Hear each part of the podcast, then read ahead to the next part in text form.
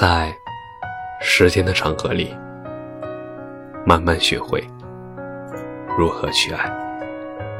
大家晚上好，欢迎收听青年老年说，更多精彩请关注公众号青年老年说。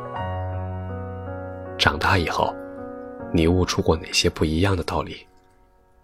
小时候一有小朋友来我家玩，我就把珍藏的零食和糖都拿出来分享，然后小朋友们会拼命地吃，一边嘴里嚼着，一边手里抓着，一直吃到连渣都不剩。我还会拿出最喜欢的玩具给他们玩，有几次被拆坏了，我一直憋着，人家走了才掉眼泪。还有什么游戏机，我把龙珠和结巴的片头动画放给他们看，没一会儿小朋友们生气地喊，不就是你爱看吗？我们还什么都没玩呢，真自私。我记得那一天，他们还看见了我桌上珍藏的柯南漫画，然后一窝蜂借走了，再也没还。我一直觉得人要大度大气，懂得分享，对人要毫无保留，才能换来真心。但事实上并不是，人这种东西很微妙，人很难记得别人对自己的好，却牢记别人对自己的坏。更有趣的是，一旦你习惯付出了，那么有一天你不付出了，人们就会觉得你坏透了。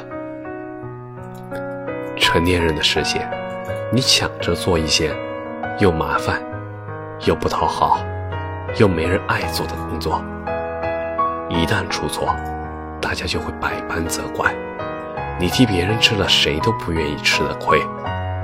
可一旦有一天你不想吃亏了，哪怕只是想做回正常，人人都会觉得你占了便宜。一味的大度、牺牲、付出并不能换来尊重。就像你每天都给别人五个包子，有一天你送了三个，对方就会指责你自私。就像我把糖果零食无条件的送给别人，把玩具无偿借给别人，把自己喜欢的东西无目的的推荐给别人，那不是大度，那只是愚笨。因为任何无条件的付出，都是在告诉别人自己多么廉价。学会等价交换、利益换算，是孩子到成年人的必经考试。感谢你的收听，晚安。